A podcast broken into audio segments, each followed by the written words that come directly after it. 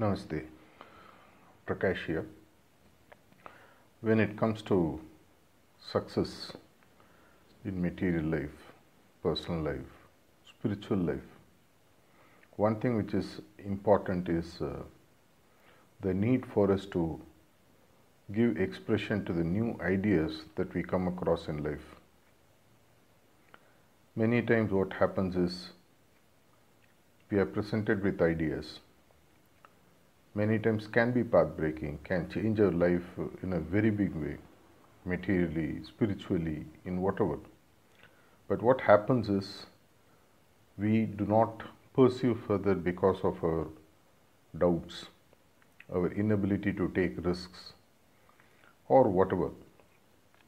Let me share a very simple management secret that is shared in many of my leadership sessions and how it can be utilized in our day to day life, even in a mundane, normal physical life, or in your jobs, or in as high as a spiritual pursuit, and how we can get the maximum out of this, and how it connects back to some of the ideas that our great masters uh, present. It is known as uh, fail safe and fail fast approach. Whenever you get a new idea or you want to implement a new decision, what stops you is what happens if I go completely wrong? What happens if I go too far in this way and then I find that I can't take a uh, U turn and come back? And hence, this approach, which is very widely used before launching of a product or a new service or uh, whatever it's something that we can use on a day-to-day life. Assuming someone introduces you a new system of meditation, say like heartfulness meditation, and then they give you a list of benefits that you're likely to get and say it is path breaking, you'll find peace, you will move towards self realization, then on to God realization, and uh, whatever character transformation. How do you ensure that it will be useful to you? This is where uh, the fail safe, fail fast approach comes. Assuming you're launching a product in your uh, corporate uh, you know, organization, and you want to be sure that before you move into a pan India or a pan global implementation, you want to be sure that it will succeed. What would you do? You take a trial market size. Say, for example, you might want to launch a product in a small district or in a small locality and then check it out. Do what is known as market trials for say 15 days, 30 days, gather data and check whether what you are going to do in a large scale is worth implementing time wise, effort wise, money wise. The same is true for a spiritual practice as well. Assuming I am following some system which I believe is what is going to give me rewards and benefits towards my chosen goal or maybe I don't have a spiritual goal and someone comes and tells me that, hey, I have been practicing and why don't you have a look? What are the best way to do? Out of my past uh, dogmas and past baggages, would you go ahead and reject it or would it make sense for you to experiment? Fail fast, fail safe method is something that would help you to evaluate against what is known as a database model. Experiment for a fixed time, say for example 30 days or 90 days in case of a spiritual practice, for you to practice upon yourself.